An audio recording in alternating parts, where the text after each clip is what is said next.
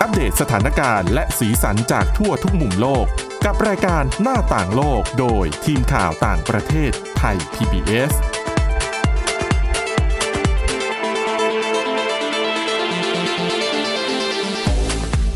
สวัสดีค่ะคุณผู้ฟังต้อนรับเข้าสู่รายการหน้าต่างโลกค่ะ วันนี้เรามีเรื่องราวเกี่ยวกับการท่องเที่ยวที่กรุงอัมสเตอร์ดัมประเทศเนเธอร์แลนด์นะคะ ก็ปกปกติแล้วเนี่ย หน่วยงานต่างๆนะคะ ก็ต้องทำโครงการรณรงค์ให้คนไปเที่ยวที่บ้านเมืองตัวเองเยอะๆ จะได้สร้างรายได้ แต่ว่าที่เมืองอัมสเตอร์ดัมค่ะ เขาทำในทางตรงกันข้ามนะคะก็คือ ประกาศเลยว่าไม่รับนักท่องเที่ยวตัวป่วนจากอังกฤษทำไมถึงเป็นเช่นนั้นเดี๋ยวมาติดตามฟังกันนะคะสำหรับวันนี้ค่ะพบกับคุณอาทิตย์สุมนเรืองรัตน์สุนทรแล้วก็ดิฉันสวรักษ์จากวิวัฒนาคุณค่ะ สวัสดีค่ะ เดี๋ยวคุณอาทิตย์สมนนะคะ จะมีเรื่องราวที่น่าสนใจเกี่ยวกับปัญหาสุนัขจรจัด ค่ะ ในประเทศอินเดียมาเล่าให้ฟัง เนื่องจากว่าเกิดเหตุสลดนะคะ เมื่อเด็กชายวัยสี่ขวบ ถูกสุนัขจรจัดรุมกัดจนเสียชีวิต ค่ะ ก็เลยทำให้ประเด็นนี้เนี่ยถูกหยิบยกขึ้นมาพูดกันในอินเดียอีกครั้งหนึ่งนะคะ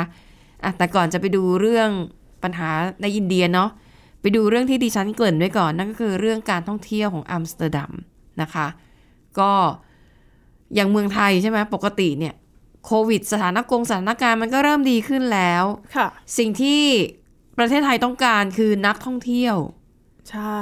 นะคะเพราะถือว่า ค่ะ เป็นเป็นแหล่งรายได้สำคัญ เพราะเอาจริง ๆ คุณอาทิตย์สมนถ้าพูดถึงการท่องเที่ยวเนี่ย มันเป็นอุตสาหกรรมที่เราไม่ต้องลงทุนอะไรเยอะ ค่ะ ใช่ไหมคะ ธรรมชาติให้มาอยู่แล้ว ใช่ นะคะ แล้ว ถ้าพูดถึง ค่ะ ประเทศไทยอะสมมติ ถ้าเรามีคนรู้จักเป็นชาวต่างชาติ แล้วคุณอาทิตย์สมนจะแนะนำเพราะว่าเออมาเที่ยวเมืองไทยสิ คุณจะแนะนำให้เขาไปเที่ยวที่ไหน ดิฉันน่าจะแนะนำให้ไปทะเลใต้ อืมค่ะ เพราะว่าสวยจริงๆนะคะ ใช่ดิฉันก็เคย ดิฉันเองเนี่ยไม่น่าเชื่อเนอะเป็นคนไทย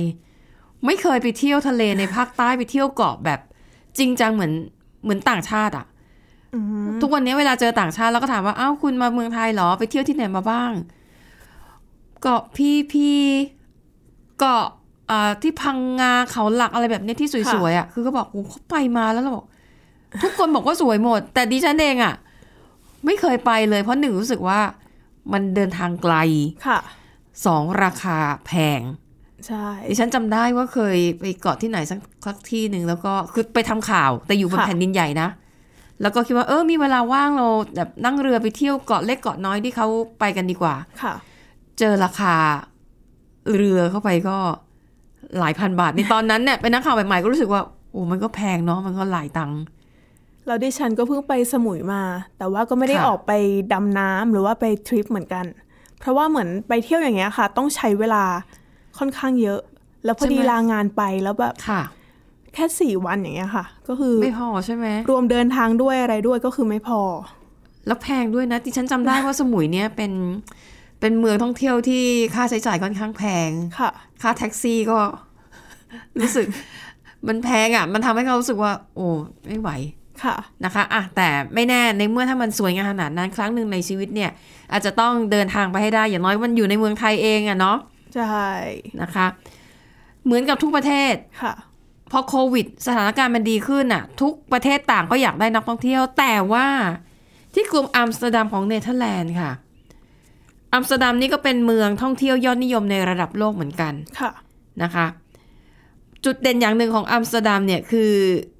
เขาอนุญาตให้มีการสูบกัญชาได้อย่างถูกต้องตามกฎหมาย อืม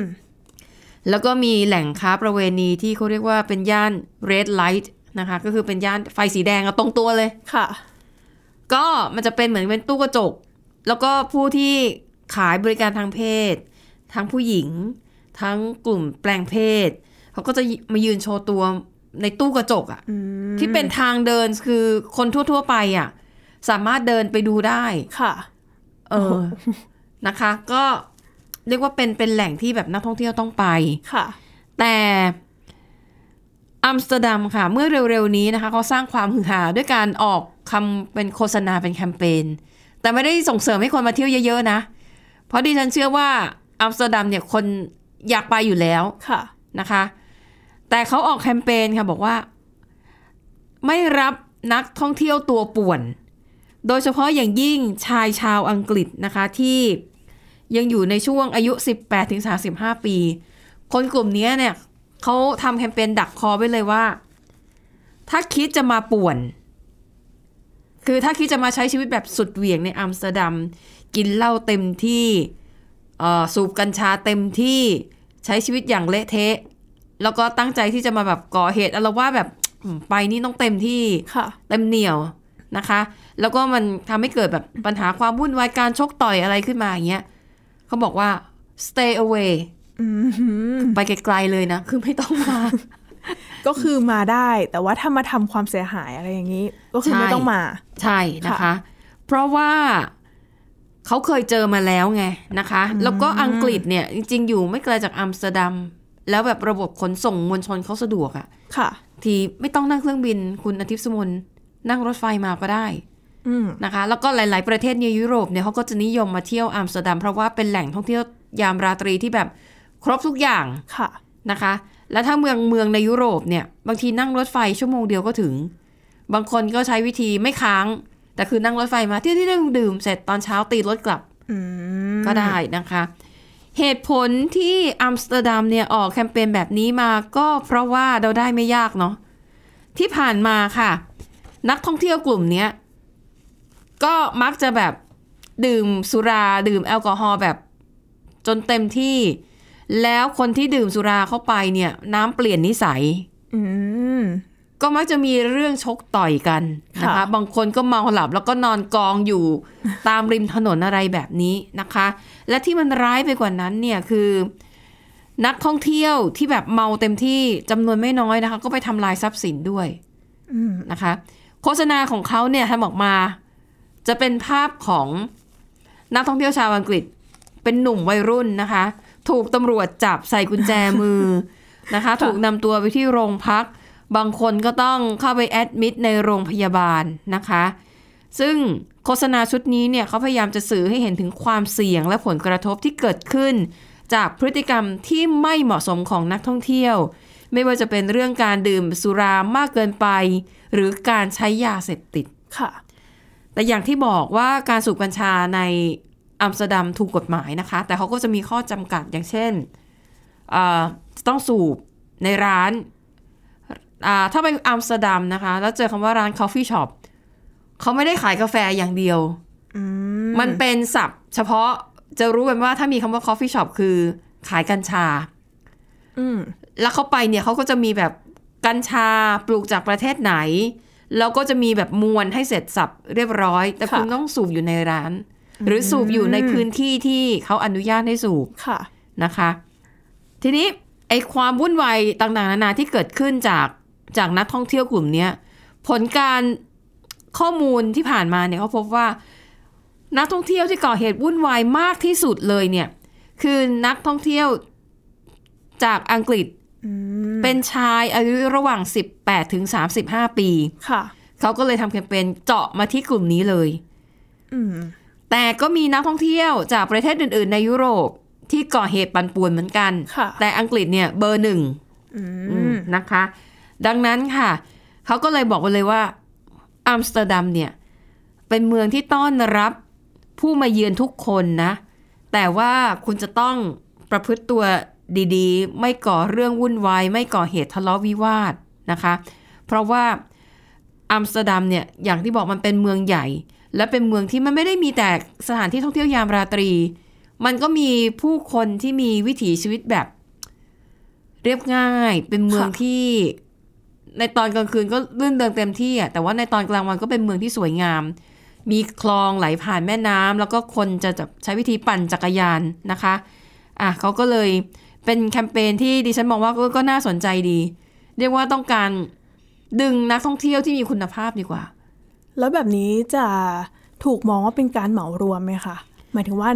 ชาวอังกฤษคนอื่น ๆ ที่มาเที่ยวอย่างเงี้ยค่ะ แล้วเขาไม่ได้ทำตัวแบบนั้น ดิฉันว่าชาวอังกฤษน่าจะเข้าใจนะ เพราะว่า อ่า ชาวอังกฤษนี่ก็สร้างวีรกรรมไว้หลายงานอย่างพวกฮูลิแกน ค่ะ ใช่ไหม ไปเชียร์บอลแล้วก็แบบก่อเหตุวุ่นวายอะไรอย่างเงี้ยดิฉันว่าชาวอังกฤษเขาก็รู้ตัวดีอยู่แล้ว อืม นะคะ ค่ะ แต่ว่าเรียกว่าก็เป็นการพูดให้ตรงจุดนะคะ อย่างน้อยเนี่ย ถ้าคุณตั้งใจจะมาเที่ยวก็มาได้ แต่ว่าเขาก็จะมีคำเตือนหลาย ๆ อย่างสำหรับนักท่องเที่ยวต่างชาตินะคะ เช่นเอิ่มไม่ควรจะใช้เสียงดังจนเกินไป เพราะว่าอันเนี้ยนักท่องเที่ยวชาติอื่น ๆ น่ะ มันจะมีแหล่งท่องเที่ยวที่มันจะคล้าย ๆ กับข้าวสารนะคุณอาทิตย์สมุน ค่ะ คือเป็นทั้งแหล่งบันเทิงยามราตรีด้วย แล้วมันจะมีพวกเกสเฮาส์มันมีที่พัก มันก็จะอยู่ในย่านเดียวกัน ค่ะ ทีนี้พอนักท่องเที่ยวกลุ่มหนึ่งกินคือแบบใช้ชีวิตเต็มเหนียว แล้วก็แบบเสียงดังมากเสียง มันจะขึ้นไปรบกวนคนที่อยู่ในส่วนที่เป็นที่พักด้วยนะคะ อันเนี้ยนักท่องเที่ยวเขาร้องเรียนกันเองทางการก็เลย ต้องออกกฎมาเพิ่มขึ้นนะคะ รวมถึงการที่ห้ามท่านชายทั้งหลายเนี่ย ไปยืนปัสสาวะตามที่ต่างๆ ในที่สาธารณะไม่ต้อง ค่ะ คือที่นั่นเนี่ยเขามีห้องน้ำสาธารณะให้ ดิฉันน่ะเคยไป แล้วห้องน้ำของผู้ชายแปลกมาก คือผู้ชายเนี่ย การยืนปัสสาวะจะง่ายกว่าผู้หญิงถูกไหม ค่ะ คือไม่ต้องการอะไรมาก และห้องน้ำสาธารณะของผู้ชายที่นั่นนะ มันเป็นคล้ายๆ เหมือนคุณเอาถังน้ำมันถังใหญ่ๆอะ่ะ คุณมาตัดฝาออก ตัดฝาบนตัดฝาล่างออกแล้วก็ผ่าตรงกลาง ค่ะ แค่นั้นแหละ แล้วเขาก็ทำเป็นช่องว่างให้คุณผู้ชายเขาไปยืนแล้วก็ทำธุระ คือคนเดินผ่านไปผ่านมาก็มองเห็น ห้องน้ำแบบเนี้ยมันมีหลายจุด ค่ะ ก็เรียกว่าถ้าคุณปวดปัสสาวะ คุณไม่ต้องไปฉี่ตามตามข้างทางหรือว่าตามอาคารให้มันแบบมีกลิ่นเหม็น เพราะเขาจัดห้องน้ำสาธารณะแบบนี้ไว้ให้แล้ว ค่ะ ซึ่งมันก็สะดวกสบายแล้วก็มีอยู่ทุกที่นะคะ แล้วก็มีคำเตือนว่าอย่าไปซื้อยาเสพติดจากคนขายที่แบบอยู่ดีเขาก็จะเดินมาเร่ขายอ่ะ อืม พยายามอย่าไปซื้อแบบ ค่ะ นั้นนะคะ ไหนๆเราก็มีกัญชาถูกกฎหมายให้แล้ว ก็เข้าไปซื้อแล้วก็สูบในสถานที่ที่เขาจัดไว้ให้นะคะ ซึ่งนักท่องเที่ยวหลายคนเห็นด้วยนะ แล้วก็สนับสนุนแบบแนวทางนี้ เพราะตัวเขาเองก็รู้สึกว่ามาเที่ยวอ่ะก็อยากจะปลอดภัยเหมือนกัน ดังนั้นถ้าหากว่ามีการเพิ่มกฎอะไรขึ้นมาเนี่ยก็ดีนะคะ ค่ะ นอกจากนี้ค่ะทางการอัมสเตอร์ดัมเนี่ยก็ยังมีการ ปรับเปลี่ยนกฎบางอย่างรวมถึงกำหนดเวลาในการเปิดให้บริการของสถานบันเทิงยามราตรีนะคะ อย่างเขาบอกว่าสถานบันเทิงยามราตรีเนี่ยนะคะ ตอนนี้เขาปรับแล้วนะ ปิดตอนตีสาม อืม เมื่อก่อนปิดหกโมงเช้า โอ้โห เต็มที่เลยนะคะ ค่ะ ตอนนี้ขยับขึ้นมาปิดเร็วขึ้นปิดตีสามนะคะ ส่วนที่เป็น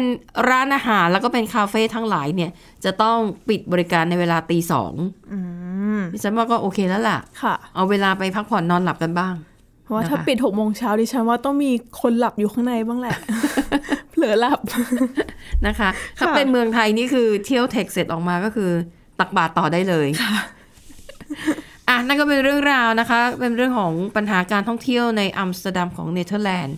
ที่เขาก็พยายามจะหาทางทำให้การท่องเที่ยวตอนกลางคืนเนี่ยมันมีความปลอดภัยมากๆ มากขึ้นนะคะอ่ะไปตอนที่อีกเรื่องหนึ่งเป็นปัญหาสุนัขจรจัดที่อินเดียกลายเป็นประเด็นที่ถูกพูดถึงกันมากอีกครั้งหลังจากที่เกิดเรื่องน่าสลดขึ้น ก็เป็นเรื่องของเด็กสี่ขวบเองใช่ไหม ใช่ค่ะ อืม เหตุสลดนี้นะคะ เกิดขึ้นเมื่อเดือนกุมภาพันธ์ที่ผ่านมานะคะ คือเป็นภาพจากกล้องวงจรปิด ค่ะ สามารถจับภาพไว้สามารถจับภาพไว้ได้นะคะก็คือ เกิดเหตุการณ์ขึ้นที่รัฐเตลังคานาทางตอนกลางของอินเดียนะคะ ซึ่งในภาพก็คือเป็นเด็กสี่ขวบ ที่พยายามหนีจากสุนัขเร่ร่อนนะคะ ค่ะ ประมาณ 3 ตัว อืม ก็คือรุม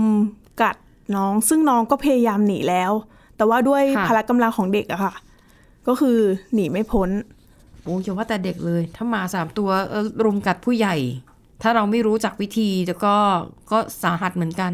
ค่ะ ค่ะ แล้วก็ต่อมาก็คือน้องร้องเสียงดังมากๆอะค่ะ จนพ่อที่อยู่ใกล้ๆ ได้ยิน ค่ะ ก็เลยวิ่งมาดูนะคะ แต่ว่าก็ช้าเกินไป แล้วน้องก็ถูกพบว่าเสียชีวิต ระหว่างที่นำตัวไปส่งโรงพยาบาลนะคะ พอเรื่องนี้เกิดขึ้นนะคะ ก็ทำให้ประเด็นนี้ถูกยกหยิบยกมาพูดถึงอีกครั้งหนึ่ง ซึ่งจริง ๆ ประเด็นเนี้ยค่ะ สุนัขเร่ร่อนในอินเดียนะคะ ถูกพูดถึงกันมานานแล้วอะค่ะ แล้วค่อนข้างเป็นประเด็นที่เรียกว่าเซนซิทีฟก็คืออ่อนไหว ค่ะ นะคะคือส่วนใหญ่เนี่ยเห็นในทิศทางเดียวกันว่าสุนัขเป็นสุนัขเร่ร่อนนะคะเป็นปัญหา แต่ว่าวิธีในการแก้ไขอะค่ะ คือ ค่ะ เป็นเรื่องที่หลาย ๆ ฝ่ายยังคงถกเถียงกันอยู่ ว่าวิวธีไหนจะดีที่สุดนะคะ ซึ่งเขามีรายงานด้วยนะคะ ว่าในอินเดียนะคะ มีสุนัขเร่ร่อนประมาณ 62 ล้านตัว โอ้โห เท่ากับประชากรของประเทศเลยนะ หมายถึงประเทศที่มีคนแบบห้าสิบหกสิบล้านคนน่ะ ใช่ค่ะ นะคะใกล้ๆกับประเทศไทยเลยนะของไทยนี่มันเจ็ดสิบล้าน ค่ะ ค่ะ แต่ว่าผู้เชี่ยวชาญก็บอกนะคะ ว่าจำนวนจริง ๆ อาจจะ เยอะกว่านี้ มาก เยอะจนนับไม่ถ้วนนะคะ ค่ะ แล้วคนอินเดียส่วนใหญ่อะค่ะ ก็จะก็คือเหมือนเห็นสุนัขก็จะให้ให้อาหารบ้างอะไรบ้าง อืม อย่างเงี้ยค่ะ ก็เหมือนให้ดูแลให้การดูแล บางคนก็รับมาเลี้ยงเป็น ค่ะ สุนัขในครอบครัวนะคะ แต่ว่าพอในช่วงหลายปีมาเนี้ยค่ะ เหตุพวกสุนัขเร่ร่อนกัดคนจนเสียชีวิตอะค่ะ ค่ะ เกิดขึ้นบ่อยครั้งมากขึ้นนะคะ ก็ทำให้หลายฝ่ายเหมือนพยายามหาวิธี อืม นะคะ พยายามหาวิธีในการแก้ไขปัญหานี้ แต่ที่อินเดียค่ะเขามีข้อจำกัดก็คือ การฆ่าสุนัขเร่ร่อนนะคะ เป็น ค่ะ สิ่งผิดกฎหมายนะคะ อืม ซึ่งกฎหมายนี้ ค่ะ บัญญัติขึ้นในปี 2001 นะคะ ซึ่งสิ่งที่เขาทางที่กฎหมายกำหนดก็คือ จะให้จับสุนัขเหล่านั้นมาค่ะ แล้วก็ทำหมัน อืม ค่ะ แล้วก็ฉีดวัคซีนพิษสุนัขบ้า ค่ะ แล้วก็ปล่อยกลับ ค่ะ ไป อันนี้คือสิ่งที่กฎหมายให้ทำอะค่ะ แต่ว่าก่อนหน้านั้นก็คือ อย่างที่บอกไปว่ามีเหตุร้ายๆแบบนี้เกิดขึ้นนะคะ ในบางรัฐทางตอนใต้เขามีการรณรงค์ให้ฆ่าสุนัขเร่ร่อน ค่ะ ก็คือให้ช่วยกันกำจัดให้หมดไป อืม แต่ว่าก็ถูกนักเคลื่อนไหวด้านสิทธิมนุษย์อาสิทธิสัตว์อะค่ะ ค่ะ ออกมาต่อต้าน ค่ะ เพราะฉะนั้นอ่าจากการที่แทนที่จะเรียกร้องให้ทางการมาช่วยเหลือค่ะกลับเป็นการต่อต้านรัฐนั้น อืม นะคะแล้วก็ทำให้คือบอยคอรดรัฐนั้นไปเลยทำให้เขาต้องยกเลิกการรณรงค์นั้นไปนะคะ ซึ่งผู้เชี่ยวชาญบอกนะคะว่า ถึงแม้ว่ากฎหมายจะบังคับให้มีการทำหมัน แล้วก็ ค่ะ ฉีดวัคซีนนะคะ แต่ว่าการบังคับใช้อะค่ะ ไม่ได้เขาเรียกว่าไม่ได้รัดกุมขนาดนั้น อืม นะคะ ก็คือมีก็จริงแต่ว่าหลาย ๆ ที่ก็ไม่ได้ท น่าจะเป็นเรื่องของงบประมาณด้วยแหละ เพราะว่าการฉีดวัคซีน การไปไล่จับสุนัข การทำหมันอะไรก็แล้วแต่ก็มันก็ต้องใช้เงินทั้งนั้นนะคะ ถ้างบประมาณไม่ถึงจำนวนเจ้าหน้าที่ไม่เพียงพอ ำค่ะ ไม่ทันหรอก ในขณะที่สุนัขจรจัดก็จะเรียกว่าอะไรนะ ขยายพันธุ์ไปเรื่อยๆอ่ะ อืม คือถ้าไม่เอาจริงเอาจังกับเรื่องนี้นี่โอกาสที่จะแก้ปัญหาให้มันให้มันจบเนี่ยยาก ค่ะ แล้วก็สุนัขกก็คือเป็นสัตว์ที่ทำให้มนุษย์นะคะเป็นคือแพร่เชื้อพิษสุนัขบ้ามาสู่มนุษย์มากที่สุดนะคะ ค่ะ แล้วผู้เสียชีวิตในอินเดียนะคะ คิดเป็น 36%ของทั้งหมดทั่วโลกเลยนะคะ ค่ะ ก็คือปัญหานี้เกิดขึ้นมาค่อนข้างนานแล้วก็ยาวนานนะคะ ค่ะ ซึ่งสัตวแพทย์ในอินเดียเองนะคะ ก็ออกมาบอกว่า การทำตามกฎหมายเนี้ยค่ะ ก็คือไม่เพียงพอจริง ๆ เพราะว่าเวลาจับสุนัขมาค่ะ ก็คือทำการฉีดวัคซีนแค่ครั้งเดียว แล้วก็ปล่อยไป ค่ะ ซึ่งจริงๆเนี่ยจะต้องฉีดอย่างต่อเนื่อง ทุกปี อืม ใช่ค่ะนะคะแล้วอีกปัญหาหนึ่งก็คือทางรัฐบาลนะคะไม่ได้มีการสร้างความตระหนักรู้ให้ประชาชนนะคะว่า ค่ะ ควรจะทำยังไง ควรจะหลีกเลี่ยงตัวเองยังไงจากสุนัขเร่ร่อน อืม นะคะแล้วถ้าโดนกัดเนี่ยควรจะแก้ปัญหายังไง ค่ะ ก็คือทางรัฐบาลไม่ได้มีการผลักดันเรื่องเนี้ยค่ะ ค่ะ ซึ่งจริงๆอ่ะเป็นสิ่งที่ประชาชนควรจะรู้นะคะ คือควรจะรู้วิธีป้องกันตัว แล้วก็รู้ว่าถ้าโดนกัดเราต้องต้องทำยังไงต่อ อ๋อ ค่ะ นะคะแล้วก็มีทางหน่วยงานก็ออกมาแนะนำซึ่งก็น่าจะเป็นวิธีที่เราน่าจะทราบกันนะคะ ก็คือหลีกเลี่ยง เวลาเจอสุนัขเร่ร่อนที่เราไม่คุ้นเคยอะค่ะ ค่ะ ก็คือหลีกเลี่ยงนะคะ แล้วก็พยายามอย่าวิ่งหนี อ่า ใช่ใช่ แต่อันนี้ดิฉันดิฉันว่าค่อนข้างยาก เพราะว่า บางทีตกใจจริง ค่ะตอนเป็นเด็กอะดิฉันเคยโดนสุนัขกกัดตอนเด็กมากๆ ค่ะ เหตุผลก็เพราะว่าวิ่งหนีนี่แหละค่ะ ๆ อืม คือตอนเด็กๆไปเล่นที่ไหนไม่รู้แล้วสุนัขเห่า แล้วก็ตกใจแล้วก็เลยวิ่งหนีพอวิ่งหนีสุนัขก็ไล่ตามแล้วก็กัดเข้าที่น่อง โอ้ย อันนั้นก็เลยเป็นเหตุผลที่ทำให้ตอนเด็กๆ นี่คือกลัวสุนัขมาก แต่พอโตขึ้นมาเราก็อ่ะเริ่มเรียนรู้แล้วก็เข้าใจนะคะ ดังนั้นแหนแต่ว่าการจะให้หลีกสุนัขจรจัดมันก็เป็นไปได้ยากนะ อย่างตอนเช้าๆที่ฉันขับรถมาทำงานขนาดที่ฉันขับรถยนต์นะ ค่ะ สุนัขมันคงจะมีความแค้นฝังใจกับ คนที่แบบขับรถสีแดงมั้ง พอมันเห็นรถดิฉันมันก็แบบวิ่งไล่กวดกันสี่ห้าตัว คุณอาทิตย์สุมนคิดดูแล้วดิฉันคืออยู่บนรถเก๋ง ค่ะ แต่ถ้าเป็นคนอื่นที่อาจจะอะซ้อนท้ายมอเตอร์ไซค์ โอ้โห หรือเป็นคนที่เดินออกจากซอยเพื่อ ค่ะ ไปไปเรียกรถรับจ้าง จะหนียังไงทันน่ะ ต้องมีไม้เหรอ มีไม้อันหนึงไว้คอยไล่ตีสุนัขเหรอ แต่มีก็ไม่รู้จะไล่ไปหรือเปล่า นั่นน่ะสินะคะอ่ะก็มันก็เป็นปัญหาที่ในเมืองไทยเองเราก็มีอยู่เหมือนกันเนาะ ใช่ค่ะ ค่ะ แล้วในอินเดียนะคะ ในปี 2020 นะคะ มีคนอินเดียถูกสุนัขเร่ร่อนกัดมากกว่า 6 ล้าน8แสนคนนะซึ่งเพิ่มขึ้นจากปี 2012 อยู่ที่ 3 ล้าน9แสนคน ค่ะ ก็คือเพิ่มขึ้นค่อนข้างมาก ก็น่าจะแสดงให้เห็นว่าจำนวนสุนัขเร่ร่อนก็คือเพิ่มขึ้นเหมือนกันนะคะ แต่ปัญหานี้ก็อย่างที่คุณสวรักษ์บอกนะคะว่า ในบางเมืองอะค่ะที่เขาสามารถเข้าถึงทรัพยากรได้ ค่ะ เขาก็สามารถจัดการได้ดี อืม อย่างในมุมไบนะคะ 95%ของสุนัขเร่ร่อนในเมือง ก็คือได้รับการทำหมัน ค่ะ แล้วก็ฉีดวัคซีนอย่างต่อเนื่องเลย อืม นะคะแล้วก็มีสวัสดิการสัตว์เขาดูแลอยู่ด้วยนะคะ ขณะที่อ่าเจ้าหน้าที่ NGO อะค่ะที่ ค่ะ ทำงานตามชนบทในอินเดียอะค่ะ สิ่งที่เจอก็คือทุกอย่างระบบต่างๆไม่ดีเลยนะคะ แล้วก็ในบางพื้นที่ยังขาดแคลนไฟฟ้า ซึ่งก็ทำให้การที่จะเข้าไปช่วยเหลืออะค่ะ ค่อนข้างยาก ค่ะ เพราะว่าตัววัคซีนพิษสุนัขบ้าเองอะค่ะ ต้องเก็บในที่ที่มีอุณหภูมิเย็นด้วย ค่ะ เพราะฉะนั้นการที่จะให้ส่งความช่วยเหลือเข้าไปเนี่ย บางทีก็ทำไม่ได้เท่าที่ควร อืม จริง ๆ นี่ถ้าจะให้ได้ผลเนี่ยก็ต้องเรียกว่ามีการควบคุมการเลี้ยงสุนัขด้วยนะ เพราะสุนัขจรจัดส่วนหนึ่งอ่ะก็คือมาจากสุนัขที่เจ้าของเคยเลี้ยง ค่ะ แล้วก็เจ้าของเอามาทิ้ง อาจจะด้วยเหตุผลว่ามันไม่น่ารักแล้ว หรืออาจจะด้วยเหตุผลว่าเป็นสุนัขที่ต้องการการดูแลเยอะ ค่ะ สิ้นเปลืองค่าใช้จ่ายเยอะ เลี้ยงไม่ไหวก็เลยก็ปล่อยให้เป็นสุนัขจรจัด หรือบางคนอาจจะเป็นสุนัขที่เคยเคยเลี้ยงร่วมกับคนรัก แล้วพอเลิกกันก็เลยปล่อยสุนัขอะไรแบบเนี้ย โอ้โห นะคะ ซึ่งบ้านเราเองก็เคยเห็นมีสุนัขพันธุ์นะคะสายพันธุ์นอกอะไรอย่างเงี้ยค่ะ ถูกนำไปปล่อยที่วัดอย่างนี้ก็มี ใช่ เพราะว่าสุนัขบางพันธุ์เนี่ย ด้วยลักษณะทางกายภาพของมันอาจจะไม่เหมาะกับเมืองร้อน ค่ะ แต่นี่ก็คือก็ไปไปซื้อมามาเลี้ยงแล้วก็สุดท้ายเลี้ยงไม่ไหว อย่างสุนัขพันธุ์ฮัสกี้เนี่ย คือมันซนมาก มันแบบมีความตื่นตัวสูงมาก คือดูในคลิปอะเห็นสุนัขของคนอื่นอะโอ้น่ารักดี ดูมันฉลาดดูแบบมีเรื่องเพี้ยนๆให้เราได้หัวเราะ แต่ในชีวิตจริงเวลาเอาเขามาเลี้ยงอะและยิ่งถ้าไม่มีเวลาอยู่กับเขานี่มันก็หอนทั้งวันทั้งคืนเหมือนกันนะคะ เรายิ่งอากาศช่วงนี้ร้อน ใช่ ๆก็จะต้องเปิดอ่าเปิดแอร์ให้ด้วย ใช่ ดังนั้นเนี่ยบางวัดเราก็จะเห็นสุนัขโอ้พันธุ์ดีแบบน่ารักน่ารักโกลเด้นรีทรีเวอร์อะไรอย่างเงี้ย ค่ะ เต็มวัดไปหมดเลยก็คือ เขาเลี้ยงไม่ไหวแล้วเอามาปล่อย ค่ะ ที่วัดนะคะอ่ะก็ถือว่าเป็นเป็นปัญหาที่ดิฉันสนับสนุนให้มีการออกกฎหมายเพื่อ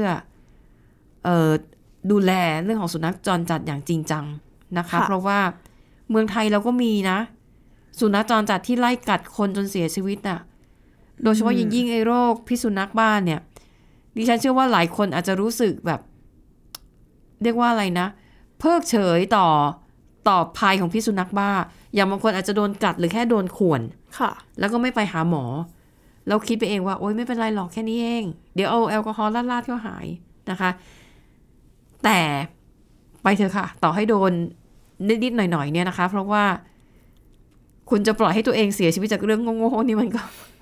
ถูกไหมเพราะว่าถ้าเรายังอยู่ในสถานที่ที่มีวัคซีนพิษสุนัขบ้าเพียงพอ ค่ะ เรามีระบบสุขะ เรามีระบบสาธารณาสุขที่ที่ดีมาก แค่คุณไปโรงพยาบาลไปบอก คุณหมอคุณพยาบาลว่า เนี่ยโดนสุนัขกกัดหรือข่วนมา เขาก็ฉีดให้เลย อืม แล้วคุณก็ฉีดต่อเนื่องอีกสักห้าเข็มทั้งหมดหกเข็ม ค่ะ มันก็ไม่ใช่เรื่องยากดีกว่าปล่อยให้ตัวเองต้องมาเสียชีวิตจากโรคพิษสุนัขบ้าเพราะว่าเป็นแล้วเนี่ยรักษาไม่ได้นะคะ ค่ะ นะคะ การฉีดวัคซีนนี่คือการแก้ปัญหาและการป้องกันที่ดีที่สุดอ่ะก็เอามาเล่าสู่กันฟังนะคะและและทั้งหมดนี้ก็คือเรื่องราวจากรายการหน้าต่างโลกขอบคุณสำหรับการติดตามค่ะวันนี้หมดเวลาแล้ว เราสองคนและทีมงานลากันไปก่อนพบกันใหม่ตอนหน้า สวัสดีค่ะ สวัสดีค่ะ Thai PBS podcast. View the world via the voice. ค